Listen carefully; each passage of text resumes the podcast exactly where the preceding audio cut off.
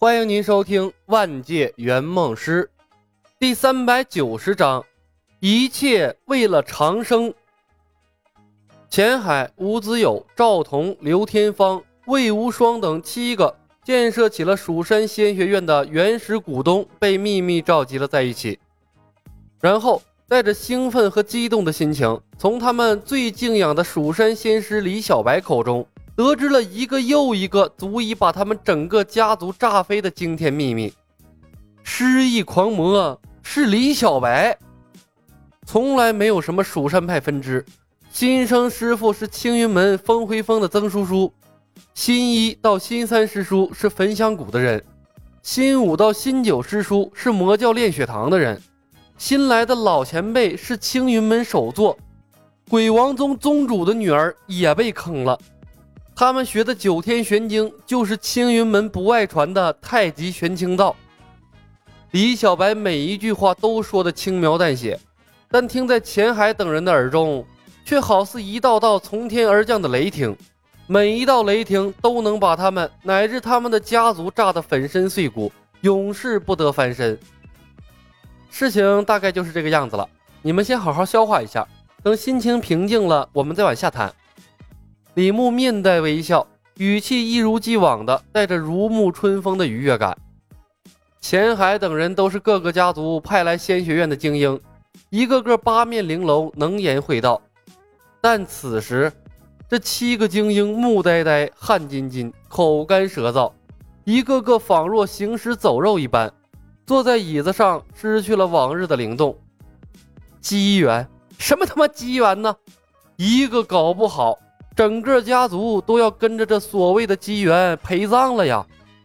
这一刻，他们忽然羡慕起了在河阳城内被沦为笑柄的墨家父子。沦为了笑柄，总比丢了命强啊！叶鹏和柳三元看着下方傻掉了的几个股东，仿佛看到了之前的自己，一时间心中五味杂陈，也不知道是什么滋味。这尼玛圆梦师是逮谁坑谁呀！哪个也逃不脱他的毒手。仙学院的摊子铺得越来越大，靠他和冯公子已经忙不过来了，他需要更多的人手。从头到尾在仙学院建设中投入了大量财力、物力、精力的股东们是天然的盟友。作为仙学院的既得利益者，不能只拿分红不担风险吧？师伯，我们可以撤股吗？吴子友目光闪烁，不敢直视李小白。吴家，吴家愿意放弃前期所有的投入，以后的分红和特权都都都不要了。子友，蜀山仙学院壮大之后，每年的学费分红都是一笔天文数字，而且可以带动吴家成为顶级的名门望族。若修行有成，寿长可达千载，日后家族中，日后家族中若有修仙奇才，位列仙班也不是不可能。此时退出，种种好处可就和吴家无缘了。李牧转动手里的茶杯，微笑着看向了吴子友。吴子友陪着笑脸：“师伯，吴家只求子孙富贵。”李牧打断了他：“九阴真经是我蜀山派之物，送给子友强身健体也无妨。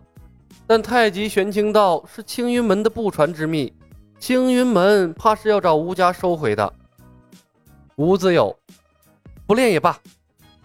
李牧笑着看了他一眼，淡淡的说道：“谁会相信一个大活人学会了修真秘籍会忍住不练啊？”吴子友脸色骤变，冷汗唰的从头上涌了出来。李牧继续说道：“青云门怕是不像我蜀山派这么大方，可以接纳曾经入过蜀山派的整个家族进入门派。子友，退出仙学院一事可要慎重，真要退出。”仙学院对吴家可就再无庇护之责了。吴自由猛地打了个寒战，深思了一番李牧的话，猛地站了起来，扑通一声跪在地上：“师伯，是子友糊涂了。吴家和仙学院绑在了一起，一损俱损，一荣俱荣，子友万不该产生私心，请师伯责罚。”李牧笑笑，想明白了。吴自由苦笑一声：“嗯，想明白了。”李牧环视钱海等人，他明白了，你们明白了吗？都绑到一条绳上了，还有什么不明白的？钱海等人面露苦涩，同时抱拳道：“师伯，弟子等人愿和蜀山仙学院同舟共济，共度难关。这样才对嘛！”李牧笑笑：“你们都是世代经商之人，早应该明白呀。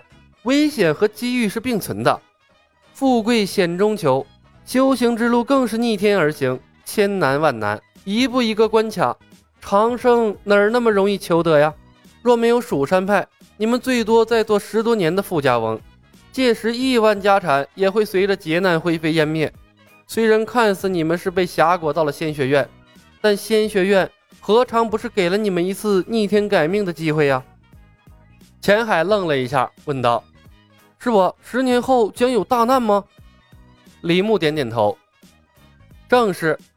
剑圣师尊推演，十多年后南疆十万大山中的兽神复生。”他将带领十万大山中的妖兽横扫中原，届时生灵涂炭，十室九空。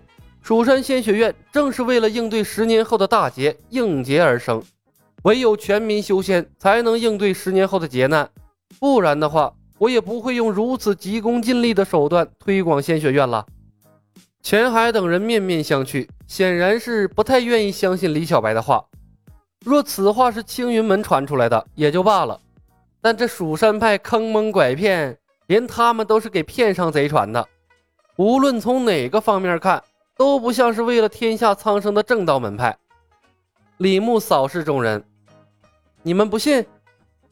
钱海等人干笑一声，稀稀拉拉的说道：“师师伯所言甚是，我们自当为了天下苍生，鞠躬尽瘁，死而后已。”看到这一幕，叶鹏和柳三元一头的黑线。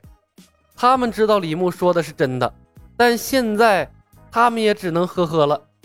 骗的人多了，连说实话都没人信了。李牧讪笑着摇了摇头，一撩长袍，一条腿踩在了椅子上。好了，民族大义都是假的，长生不老才是真的。这个世界万年来没有人能够长生不老。我师尊推测，同时修炼佛道魔三派的功法，或许可以破解长生的奥秘，真正的得道成仙。我建蜀山仙学院，就是为了谋夺各派的秘籍，找大量的人进行修行验证，最终找到长生的方法。什么玩意儿？钱海等人倒吸了一口冷气，一个个面色转为了慎重，眼睛放光，瞬间相信了这个理由。修仙呢，不就是为了最后求一个长生不老吗？如果能有长生的机会，的确值得赌上一票。世间大劫，拯救苍生什么的，太扯淡了。钱海跟着站了起来，异口同声地说道：“师伯，我们应该怎么做？您吩咐就是。”李牧笑了：“这才对嘛！人心齐，泰山移，区区青云门算什么？能搞定一个首座，就能搞定剩下的六个。失忆狂魔的故事要演下去。如今学院内失忆的老师们，为了防止他们清醒过来。”我们必须时时刻刻监控他们，他们的一举一动都要在我们的掌控之中。”钱海说道。“要指派奴仆监控他们吗？”“不是奴仆，是生活秘书。”李牧笑着摇头，“专程照顾老师们的生活起居，协助他们的工作统筹，必要的时候要敢下得去手，敲他们的头。”本集已经播讲完毕，感谢您的收听。喜欢的朋友们，点点关注，点点订阅呗，谢谢了。